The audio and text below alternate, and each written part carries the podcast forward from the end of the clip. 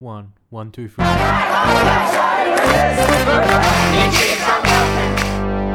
Hello and welcome to the People Powered Green Left podcast, where we give a voice to the 99% and not the big corporations. If you think this project is important, please consider becoming a supporter today. Now, on to our latest episode. My name is Peter Boyle, and in this podcast, I'm speaking to veteran Pakistani socialist Farooq Tariq about the peculiar relationship between the Pakistani state and ruling elite and the Taliban in Afghanistan.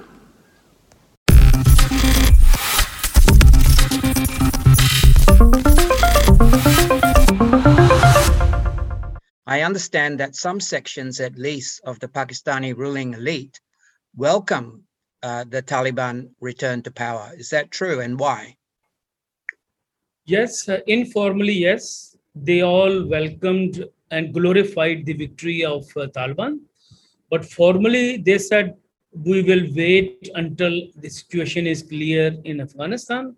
But yesterday, when uh, the foreign minister of uh, Britain was on a visit to Pakistan, the foreign minister of Pakistan said, Kabul is a reality.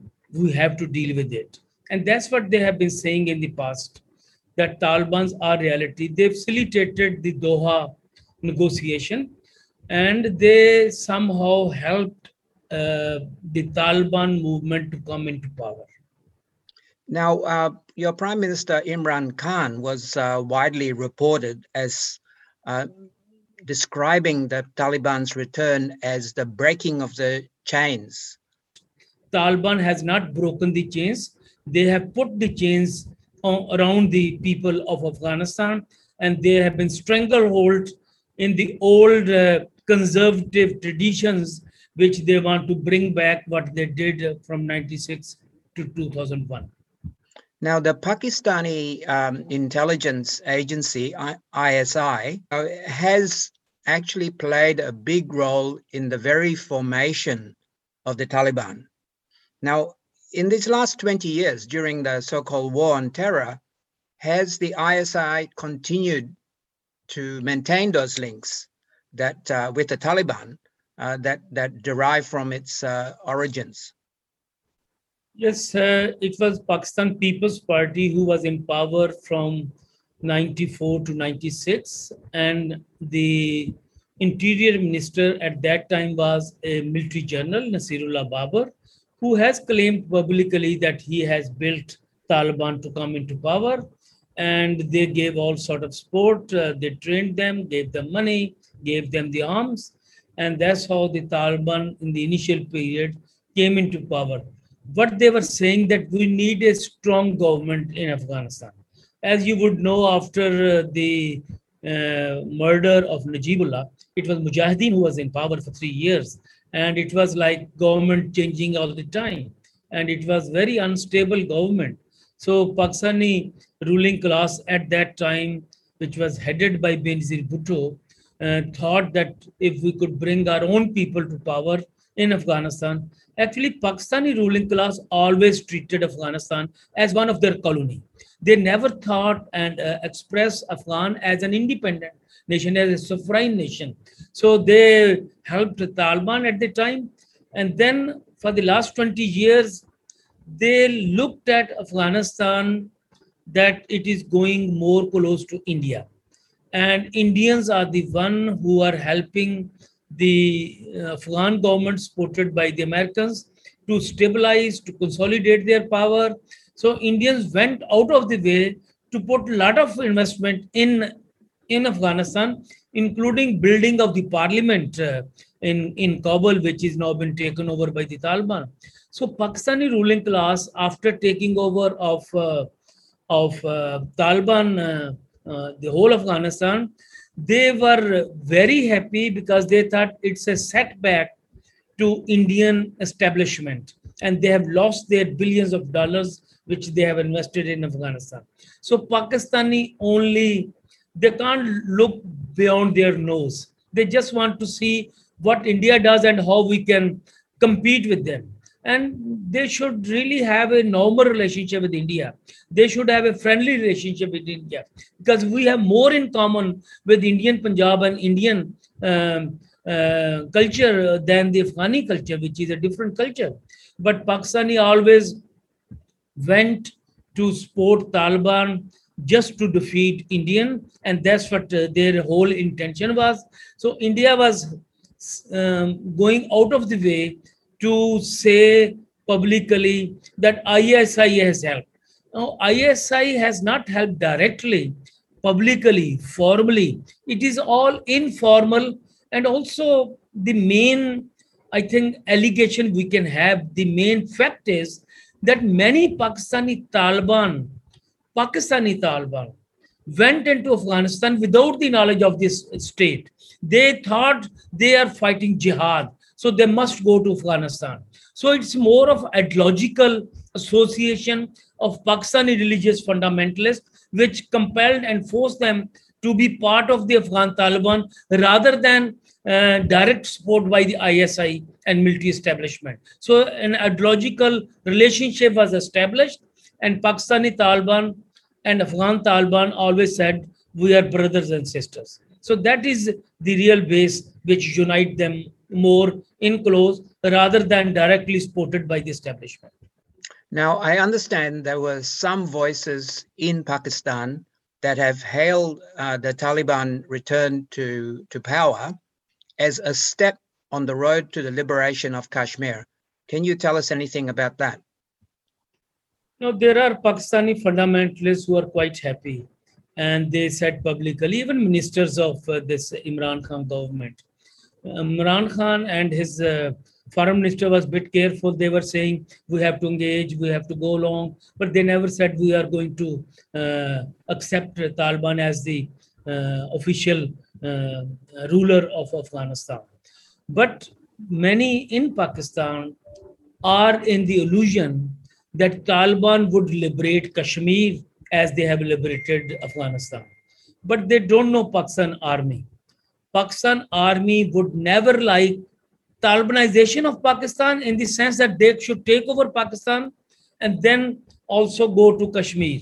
It is very difficult option by the, for the Pakistani ruling class uh, that Taliban should be more strengthened because of Kashmir. They would give support in Kashmir to some of the locals, but not directly as has been the case for the last few months and so on. They have an agreement with India. You don't intervene here and we will not intervene there.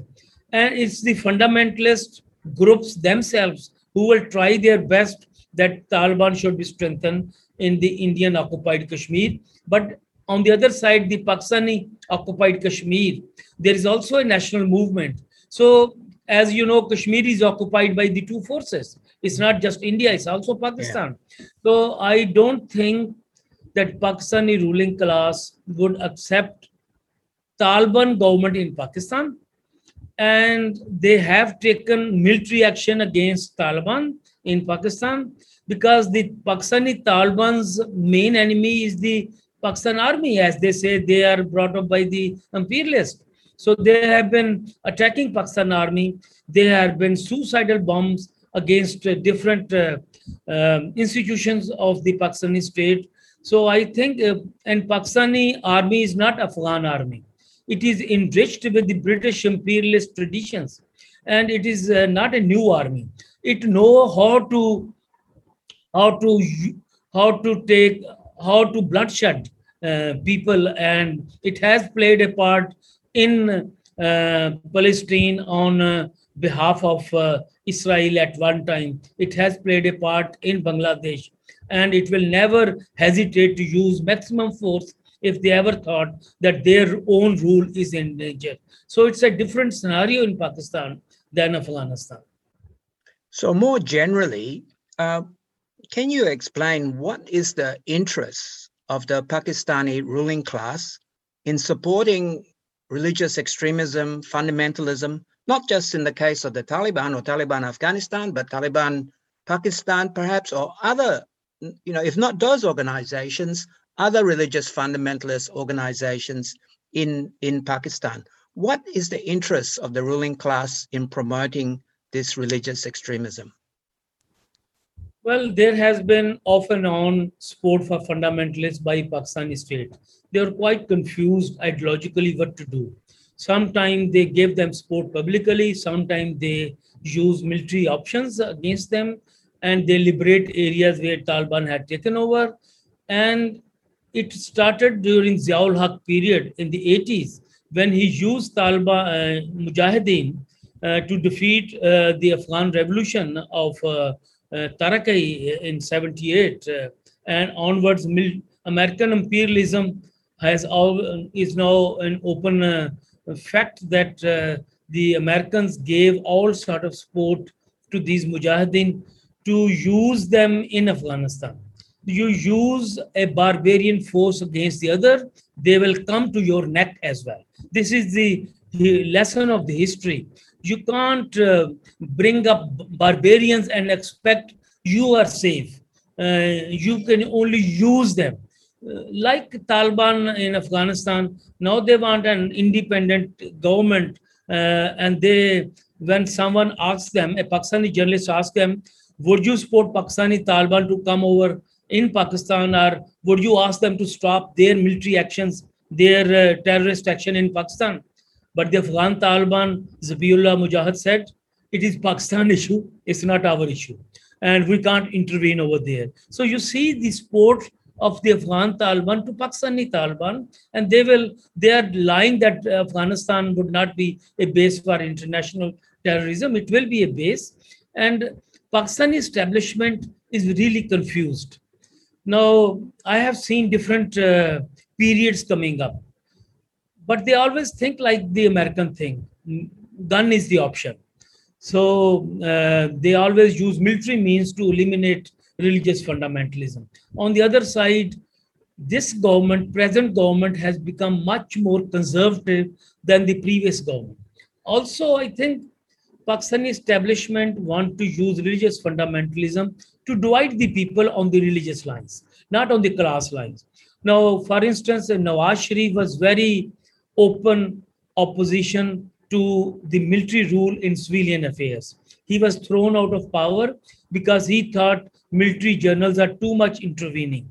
Now, military journals on one side in 2018 general election prop up a new group of fundamentalists which got nearly 9% of vote. This was to divide the vote of the right wing because Muslim League Nawaz is also a right wing, right wing party.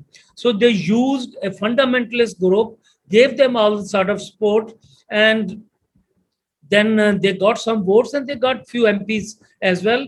And then after the elections, when they went out of their control, they called general strikes in whole Pakistan because uh, Pakistan was too lenient with France uh, on the issue of uh, these uh, blasphemic uh, content and also against Denmark.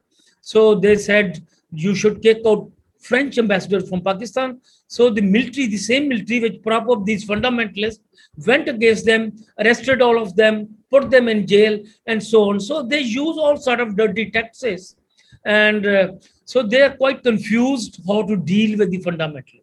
The issue is ideological. Pakistani establishment ideologically is conservative, want to take up uh, religious uh, groups they want to support them that they should not intervene in their own power um, affairs, but they should divide the people of Pakistan into religious line. So they always support one sect against the other.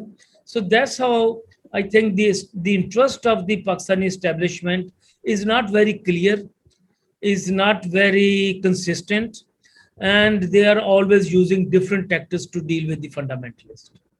Now, finally, Farooq, I understand that the actual borderline between Pakistan and Afghanistan was drawn up by the British imperialists, taking over territory that was traditionally Afghanistan to maintain a military advantage, uh, being able to more easily intervene from what's now Pakistan into into Afghanistan. Now, does this create a political problem for the Pakistani ruling class in those areas, which were formerly part of Afghanistan?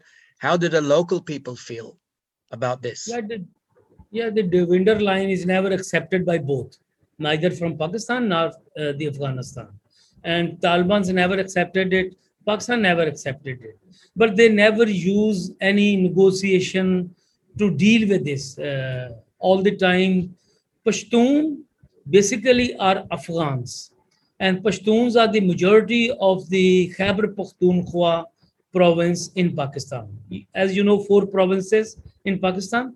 Khyber Pakhtunkhwa is the province next to Afghanistan, and most of them Pashtun, and they say very clearly, we are Afghan, but we are Pakistanis. So Afghan is like their their tribe, their nationality, uh, and uh, they are quite uh, proud of that. And that's why in the past, Awami National Party, which was the main party of the Pakhtuns, uh, they always uh, said that we should unite uh, um, the Pashtun of Afghanistan and Pakistani Afghanistan, Pakistani of, Pakhtuns. So, but they never like advocated a new country over there, but they talk about more unity, more relationship, and they were always against this uh, line. And so um, that was used by the British again to divide them and to rule them.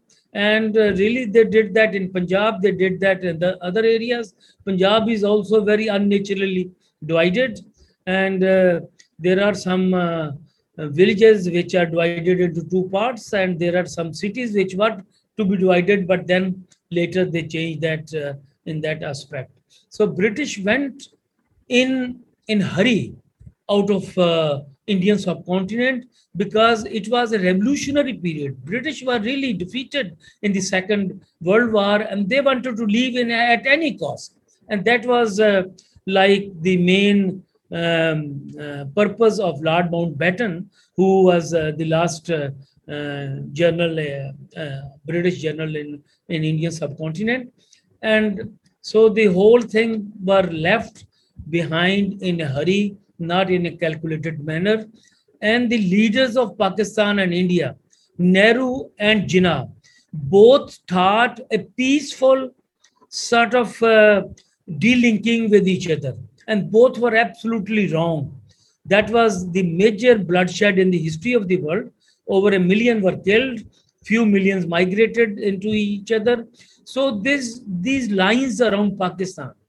Pakistan is like a new country. It's not like India, which has a long tradition. Pakistan was created 47. So the new lines around Pakistan are not natural. It's not based on nationalities. It's not based on culture. It's based on the whim and wishes of the British imperialism. That's why it is always an issue of the borders and like Kashmir, that is also another area where both are fighting with each other. So we think British uh, went in uh, in a hurry, but they thought we can go like this, let them fight with each other, let them be divided all the time, and they can still have their own economic interest for future in the whole Indian subcontinent. Thank you, Farooq, for this great insight into this question. And um, yep, we'll speak to you again. I hope you got a lot out of this episode. To continue producing shows like this, we need your support. Consider becoming a supporter for $5 a month, sharing this show on social media, and submitting your own stories. You can do all this at our website, greenleft.org.au.